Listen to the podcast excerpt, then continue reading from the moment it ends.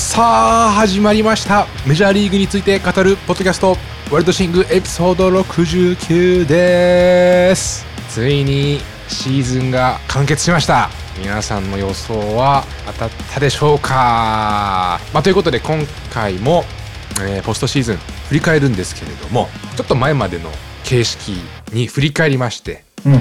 えーまあ、序盤でワールドシリーズの話をするんですけどその後は久々にメインテーマ用意したのでそれについてお話しするんですけれどそのメインテーマなんです川田君教えてくださいこのオフの注目トピックですね。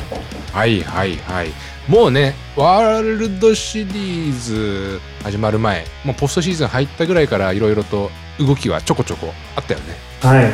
そうですね。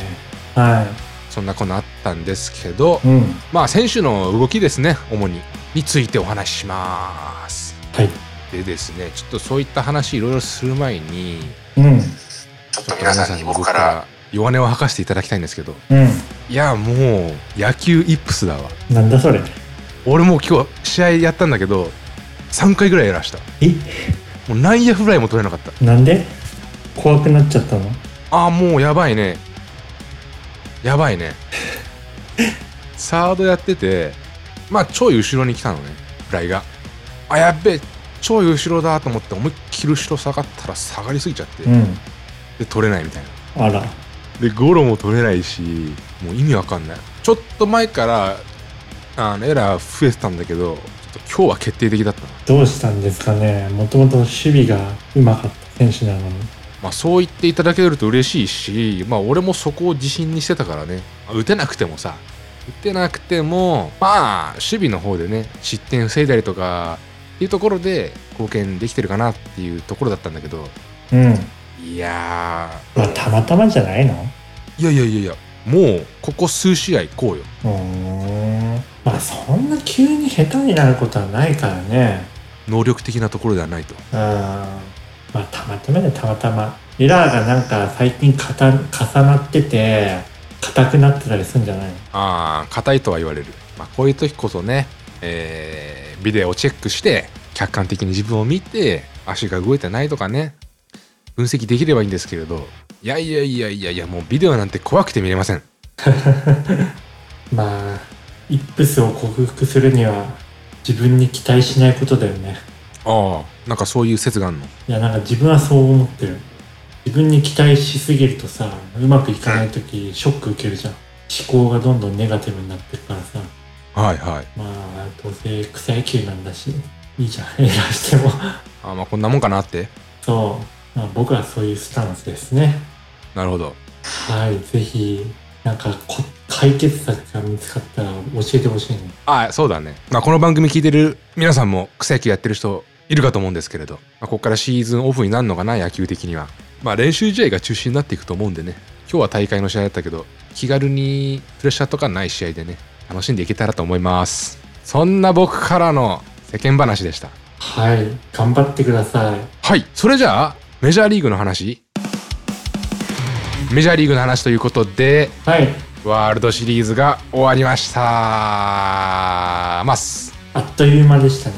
だねあでもさ何戦まで行ったんだ？と、6? 6まで行ったってのは結構行った方じゃない？まあそうだね。だってあの日アストロズ勝ってればうん、3-3でっていうところまで行ってたもんねうん。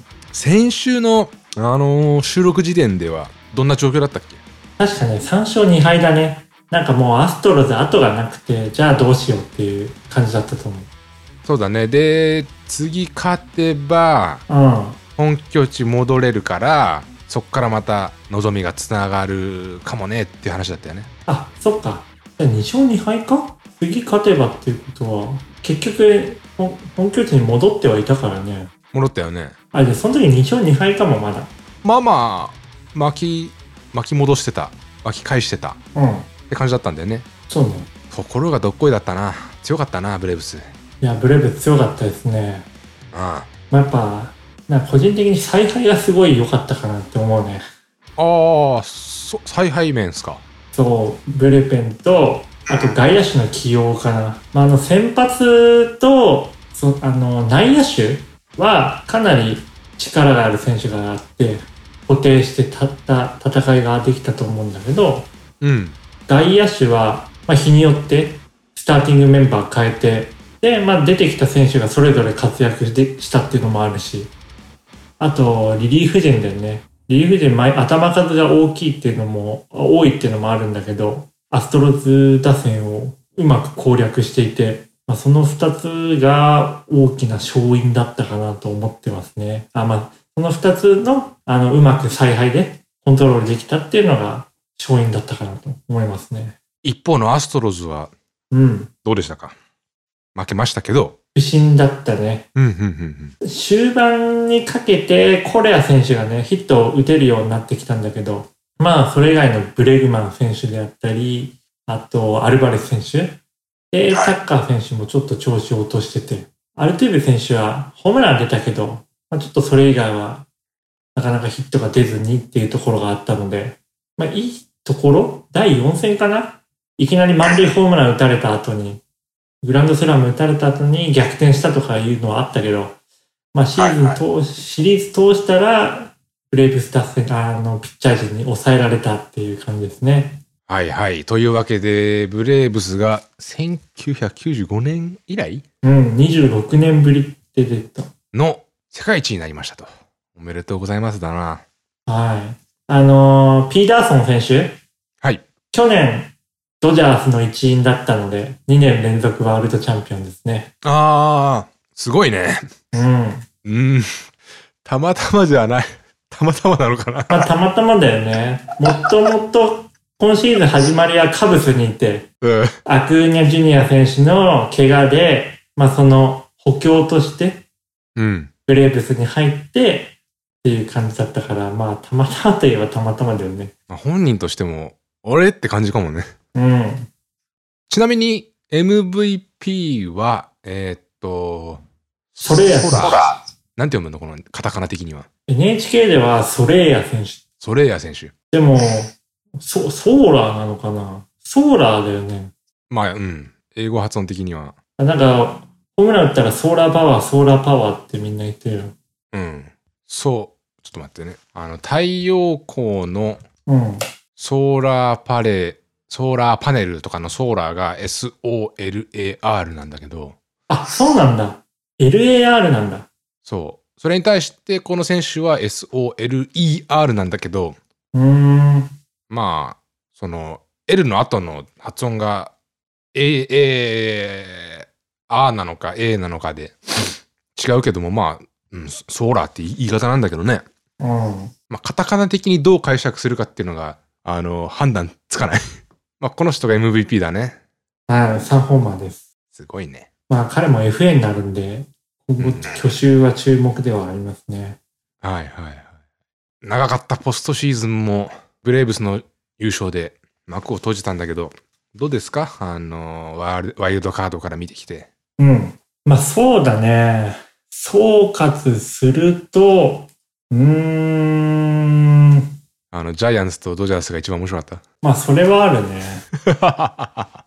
で、まあどこも、あのー先発陣、先発投手を集めるのに苦労したかなっていう。試合作るのがすごい、どこのチームも苦労してたなっていうのを感じたね。確かに確かに。まあ、ブレーブスもそうだし、うん。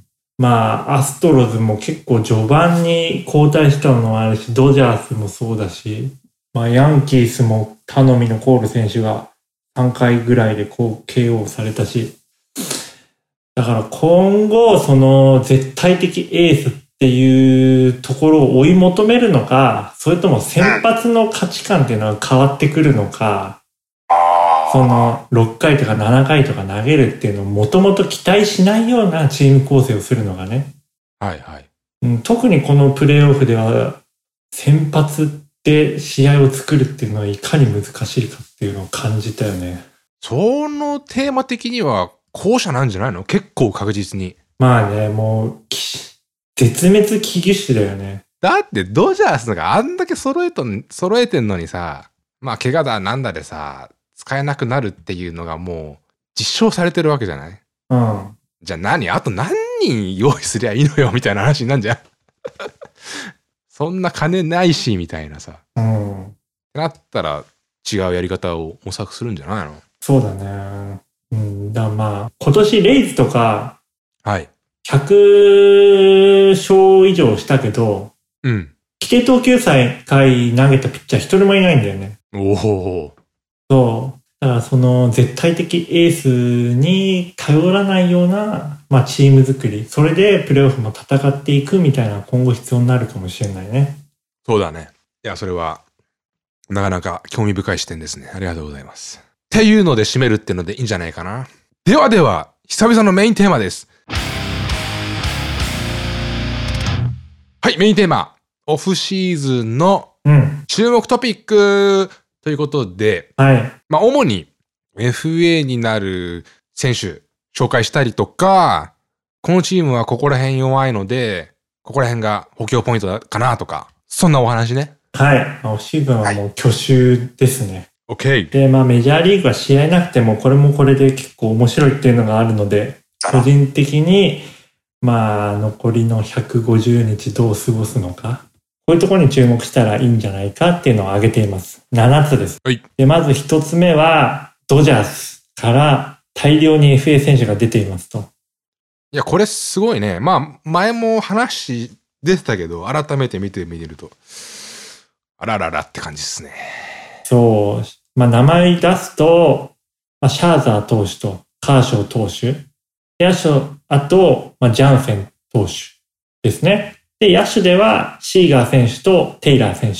で、ここ、まあ、何が面白いかっていうと、うん。どうしても契約っていう感じでもないんだよね。へえ。例えばシャーザー選手とかカーショー選手は、まあいいピッチャーであるんだけど、まあ、給料高いし、あと年齢も高い。ああ。で、カーショー選手は、まあ怪我持ちですと。はい。まあそれジャンセン選手も同じだね。ちょっと高級で年齢も上がってきたと。で、まあテイラー選手は、うん、まあテイラー選手は結構残る可能性は高いかなと思うんだよね。あの、年俸そんな高いわけじゃないし、だけどユーティリティでかなり采配に柔軟性を持たせられますと。で、シーガー選手に関しては、まあ彼は本当にトップレベルの FA なんで、もちろん残ったらいいんだけど、ただドジャースとしては、あのーセカンドのターナー選手がもともとショートなので、彼が、あのーシーガー選手の代役になり得ますと。うん。なので、ドジャースが、まあ、こういった選手の中でね、まあ、全然今年主力として働いた選手たちですよ。まあ、どういった取捨選択をするのかっていうのが、結構興味深いところですね。このテイラーはクリス・テイラーさんですか？あ、そう、クリス・テイラー選手です。あの、走塁ミスした一方で大活躍した。そうそう見てる方から感情の起伏が激しい。ただ本当に彼は、もう内野も外野も守れるので、特にナリーグでは重宝する選手だよね。いや、なんか話聞いてて思うんだけど、うん。もちろん実力もその選手の魅力として大切なんだけど、給料が高くないっていうのも魅力ってのが面白いなと思ってさ。あでもって、ピッチャー陣、あ。うん。マット・マックス・シャーザー投手なんかはさ、うん。まあ今シーズンめちゃくちゃ重宝したけど、仮に手放すとしたら、まあ近いぐらいのピッチャー欲しいわけでしょ。まあそうだね。それはもう取るっていう前提で手放すってことでしょ。うん、まあそうなるよね。さすがにカーショー選手とシャーザー選手両方抜けたらかなり薄くなるから、まあ誰か別の人を取る必要はあるよね。だからピッチャーを取れるという前提じゃないとね、きついよね。そうだね。いくらお金どうのこうのっていうところがあったとしても。というのがドジャースのポイントですね。ちなみに私、数日前にニューエラのドジャースの帽子を買いました。お最近ニューエラさ高いよね。6000ぐらいしない？した、6000した。奮発しましたね。あれ、前までいくらだったっけ？前はね、前っていうか僕が日本に、あ、日本で買った時、まあ学生ぐらいの時だったんだけど、その時ね、4000円ぐらいで買えたよ。安っヤンキースのキャップ買ったんだけど。いや、俺もインディアンスの帽子買った時は5000円台だった気はする。うーん。6000円台ではなかったっていうのは結構自信ある。うん。値上がりしたなと思う。絶対高くなってる。まあしょうがないよ。まあそうだね。そんなまあポンポンポンポン、あの、何十個も持つわけじゃないから、まあいいかなと思って。ということで僕はドジャースファンになっちゃいました。でも LA のキャップかっこいいよね。そうね。うん。鮮やかなブルーでそうそうそ差し色になっていいですよ。じゃあ続いて、ドジャースと熾烈な試合を見せてくれたジャイアンツですね。う。ジャイアンツもかなり FA 選手が出ているんですね。うん、うん。で、まあ、ブライアント、今年途中で獲得したブライアント選手であったり、まあ、野手ではファーストのベルト選手。今年、あの、出場が100試合程度だったんだけど、まあ、自己最多のホームランを打って、まあ、彼も長年ジャイアンツにいたから、まあ、ぜひ、契約延長してほしいなっていうのはありますね。で、まあ、ジャイアンツで一番大きいところが、まあ、今年の、まあ、投手陣を引っ張ったゴースマン選手、ウッド選手、デスクラファーニ選手。彼らみんな1年契約だったんだよね。はい。で彼らが一気に FA になるので、まあジャイアンツとしてはゴースマン選手なんとか残したいってところはあるんだけど、まあ今年の活躍見ると相当高くつきそうなので、まあ誰を残して誰をまあ仕方なく放出するのか。っていったところに着目してますね。あれ？キャッチャーの方辞めるのは違うチームだっけ？ジャイアンツのバスター・ポージー選手が、うん、今シーズン限りで引退って言ってましたね。どうなん？そこは？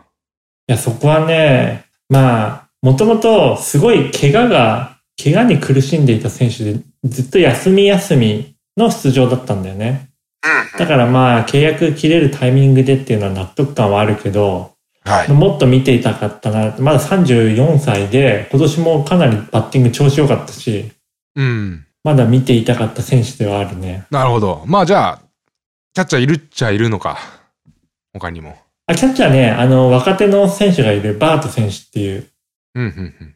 なので、まあ彼がうまく、あのー変わってくれたらいいとは思うけど、まあジャイアンツにとっては、まあ日本の巨人の安倍選手みたいな、そういう立場というか、存在だったので、まあかなり痛い、あの、戦力ダウンではありますね。このアメリカのジャイアンツはお金あるの？ジャイアンツはね、めちゃくちゃあるよ。そうなんだ。めちゃくちゃあんだ。毎年フォーブスで、あの、経済誌ね、あの、プロスポーツの市場価値ランキングっていうの出てんだよ。はい。経済価値ランキング。で、1位ヤンキースなんだけど、2位ドジャース、で、3位ジャイアンツなんだよね。あ、そうなんだ。そう、これまで結構低迷してたけど、ジャイアンツ資産価値っていうのはすごく高くて、で、実際お金も持ってて、なるほど。うん。だから、まあ、契約、大きい、大型契約するっていうのは、そんなに難しくはないところかな。まあ、ポージ選手引退するし、あと、20億以上もらってたクエト選手っていうのも契約切れるし。だからまあ、誰かしらを、うん、大型の補強はするかなとは思うね。うん、結構、このオフシーズンに、うんいろいろと名乗りを上げそうだね、じゃそうだね。あ。はいはい。続いて、まあ、あと、ん1、2、3、4、5。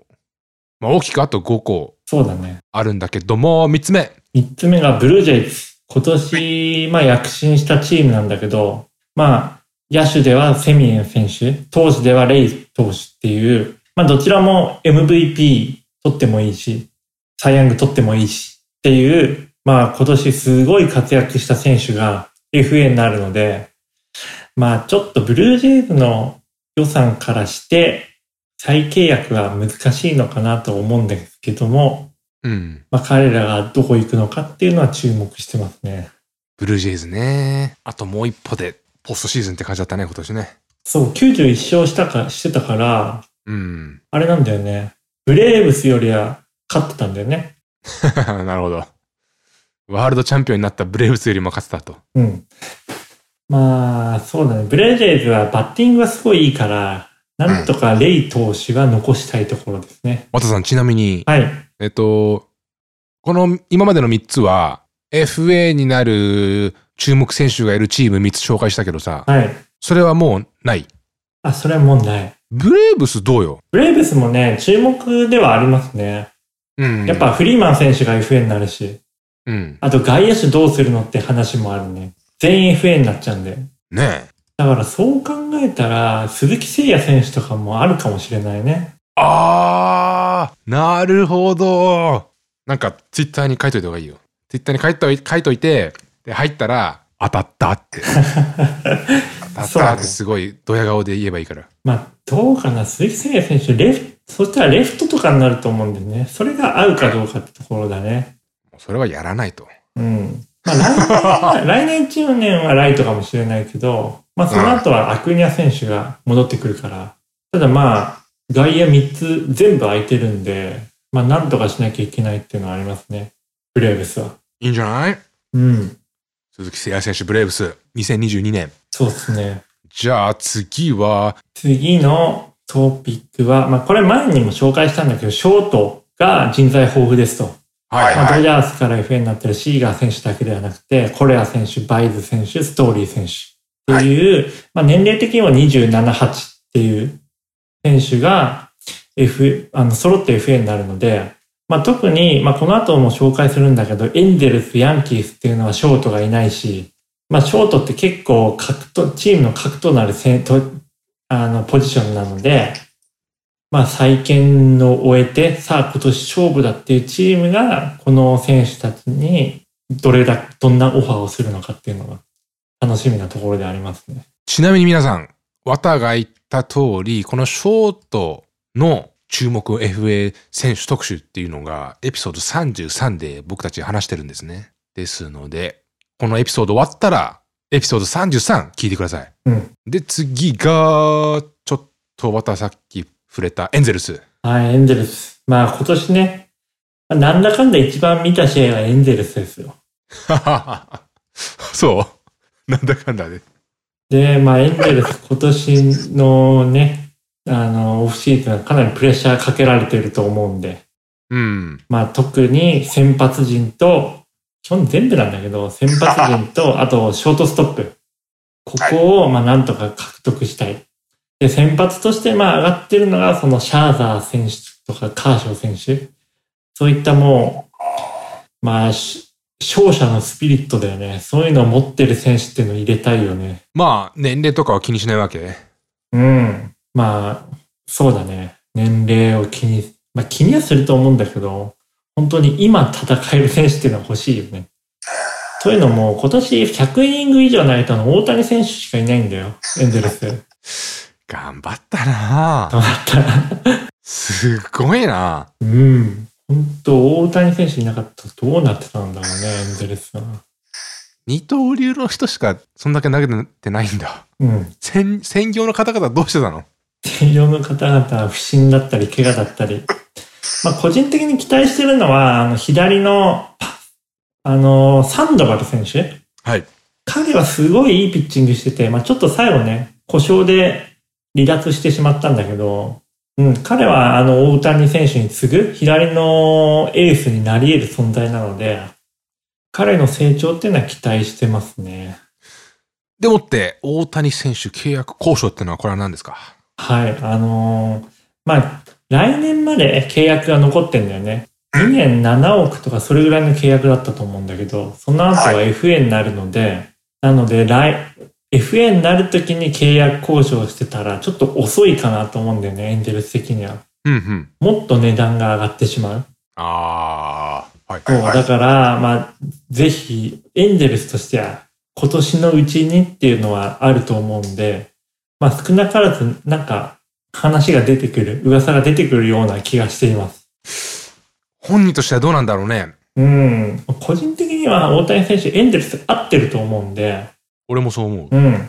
で、別に、外出ていきたいっていう感じじゃないと思うし、うん。まあ、なんかもしかしたらお金の話じゃないかもしれないね。契約する上での。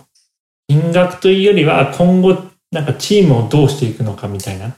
はいはい。やっぱこの4年ずっと負け続けていたので、はい。どれだけエンゼルスが、あの、ワールドチャンピオンに向けて本気を出すのか、そのプランは何なのかっていうのが、もしかしたら交渉材料になってくるかもしれないですね。ああ、なるほど。うん。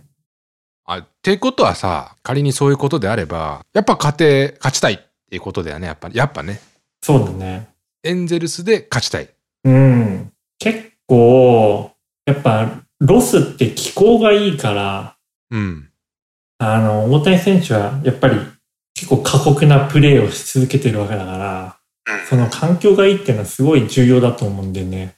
はい。特に、まあ、大きいマーケットのシカゴとか、はい。ニューヨークとか、ボストンとか、まあそういったところは大谷選手に、まああの、大金を払う用意はあると思うんだけど、やっぱ春先とか秋とかすごい寒いし、夏も結構雨とか降るし、そういう面ではやっぱロスにも残っているっていうのは、まあ大谷選手としてもいいのかなと思ってますね。あのー、イチローさんなんかさ、うん。めっちゃくちゃ大記録成し遂げた選手だけどさ、やっぱチーム勝てなかったじゃない？マリナーズでも勝てなかったし、その後のヤンキース行ったけども、ちょっと調子悪かった時期でしょ？そうね。で、勝てなくて。ああ、そうそうそう。ヤンキースでも、まあ、一回ね、リーグチャンピオンシップシリーズに行ったのはあったけど、プレーオフのご逃したりとかもしてたし。なんか、ジーター選手が怪我で抜けしたとか、なんか、すごい不不運なタイミングだったし、まあそういう時期だった頃からこそ求められたのかもしれないけど、うん。で、まあマーリンズ行っても勝てず、まあ、こう、個人の成績すごい華々しいんだけどさ、チームとして勝てなかったっていうのは心残りあるのかなと思って、まあそうね。まあそういうところを大谷選手はどういう、どういうこう思想というかうん。考えでこれからやっていくのかなっていうのはちょっと気になってんだよね。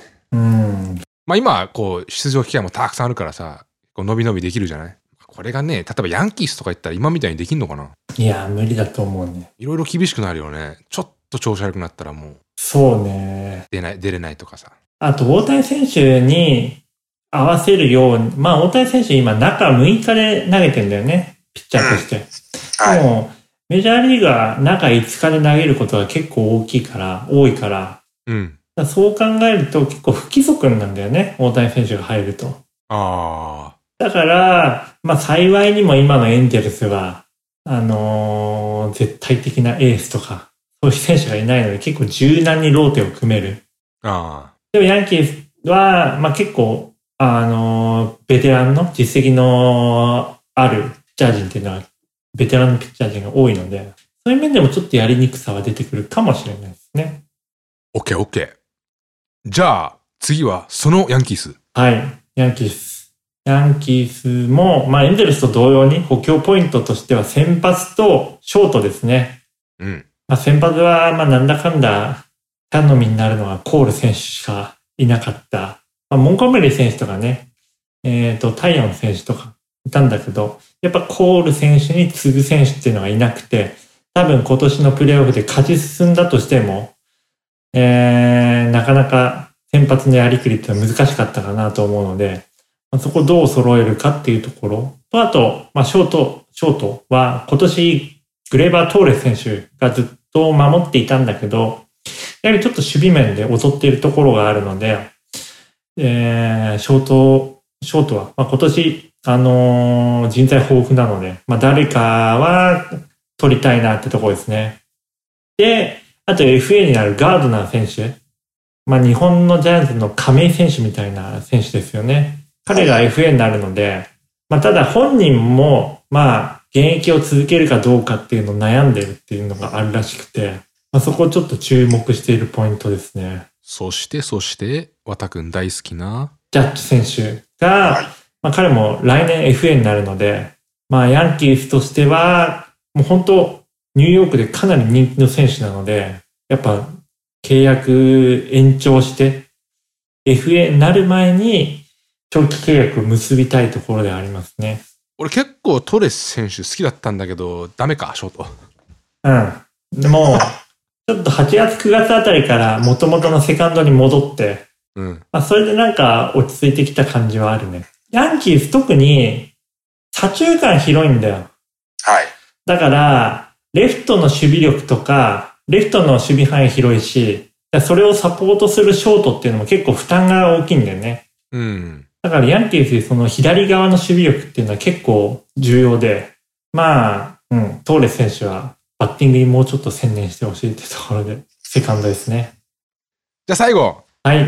トレード。まあ、去年は、あの、ダルビッシュ選手とか、うん。あと、スネル選手とか、トレードが結構頻繁にあったかなと。で、今年も注目の選手がいて、まあその二人って、一人目はツインズのバクストン選手。はい。彼は、あの、まあ、結構怪我がちで、なかなかね、名前は出てこない選手ではあるんだけど、出場した時の活躍っていうのは凄まじいものがあるので、はい。まあ、コレア選手とかジャッジ選手とか、そういうタイプですね。はい。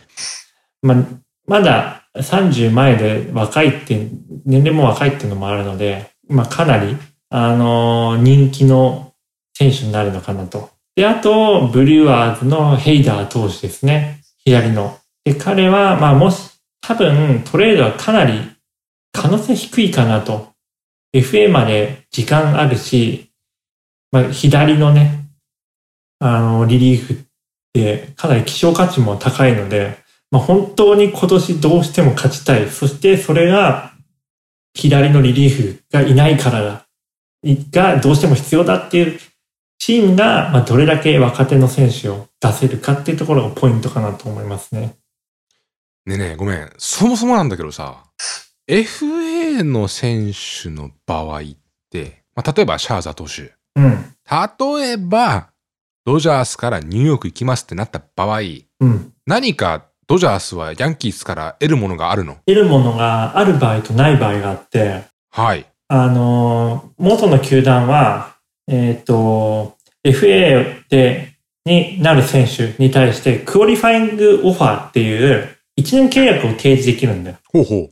で、その金額も決まってて、うん。メジャーリーグの上位125選、5人の選手の平均年俸で1年契約を提示できるの。うん、うん、うん。で、選手はそれを受けてもいいし、蹴ってもいいんだよね。はい。で、蹴ったら、まあ FA になって、どこの球団とも交渉できますと。はい。で、そのクオリファイングオファーを蹴ったら、蹴って他の球団と契約したら、その球団から次の年、ドラフトの1位指名権をもらえる。あー、はいはいはいはい。で、ただシャーザー選手は、あの、シーズン途中の移籍だったんだよ。うん。で、シーズン途中の移籍だと、そのクオリファイングオファーっていうのを出すことができないんだよね。はい。だからシャーザー選手は移籍しても補償はない。ただ、カーショー選手とかシーガー選手に関しては多分クオリファイングオファー出すので、うん。もし移籍したら移籍先の球団からドラフト指名権をもらえるという感じだね。なるほどな。ただそのクオリファイングオファーを出す出さないっていうのもね、結構面白いところであるんだよね。うん、うん、うん。そんな必要としてない選手に対してクオリファイングオファー出しちゃって、年俸大体20億ぐらいなんだよね。うん。で、来年働いてもらうっていうのも、まあ、コストかかるし。で、まあ、選手としても、やっぱドラフトの1位って結構大きいから、あのー移籍先も見つけづらくなるんだよ。うん、うん。だから1年契約を飲んで、また次の年に備えようっていう選択肢もあるし。あとちょっと付け加えるとすれば、個人的には、日本人の筒香選手。うん。引き続きパイレーツだよね、今ね。まあそうだね。なのか、どっか行くのか。うん。そしてエピソード中にも出てきた鈴木誠也選手。まあ、ワイルドシングとしては、ブレーブス行くよっていう大予言します。はい。あの、私知ってる？あの、アメリカの俺らみたいな存在の人が、もうシーズン最初、4、5月ぐらいに、うん。えー今年のワールドシリーズは、ブレーブス対アストロズで、何勝何敗でブレーブスが勝つって予言したりして、それ当たったの。えー、すごいね。すごいよね。すごい。で、でその、そのツイートのスクリーンショットがすごい印象的でさ。えー、そう、だからぜひ渡にも鈴木誠也選手、ブレーブス移籍大予言みたいな、うん。はい、ツイートをして、スクリーンショット撮っといてほしいなと思って。まあ予言するのはもうちょっと考えるよね。そうっすか。OK。じゃあ以上でいいかな。ここ最近の中では一番長いエピソードになるかと思います。でもって、えー、まあ今日話した内容の進捗状況とかね、チェックしつつ、またいろいろと企画していければと思ってます。毎度の話ですが、エピソードの概要欄に僕らに関連する SNS のリンクを貼ってあるので、ぜひフォローやチェックしてください。それではまた来週お会いしましょう。りがとうございました。ありがとうございました。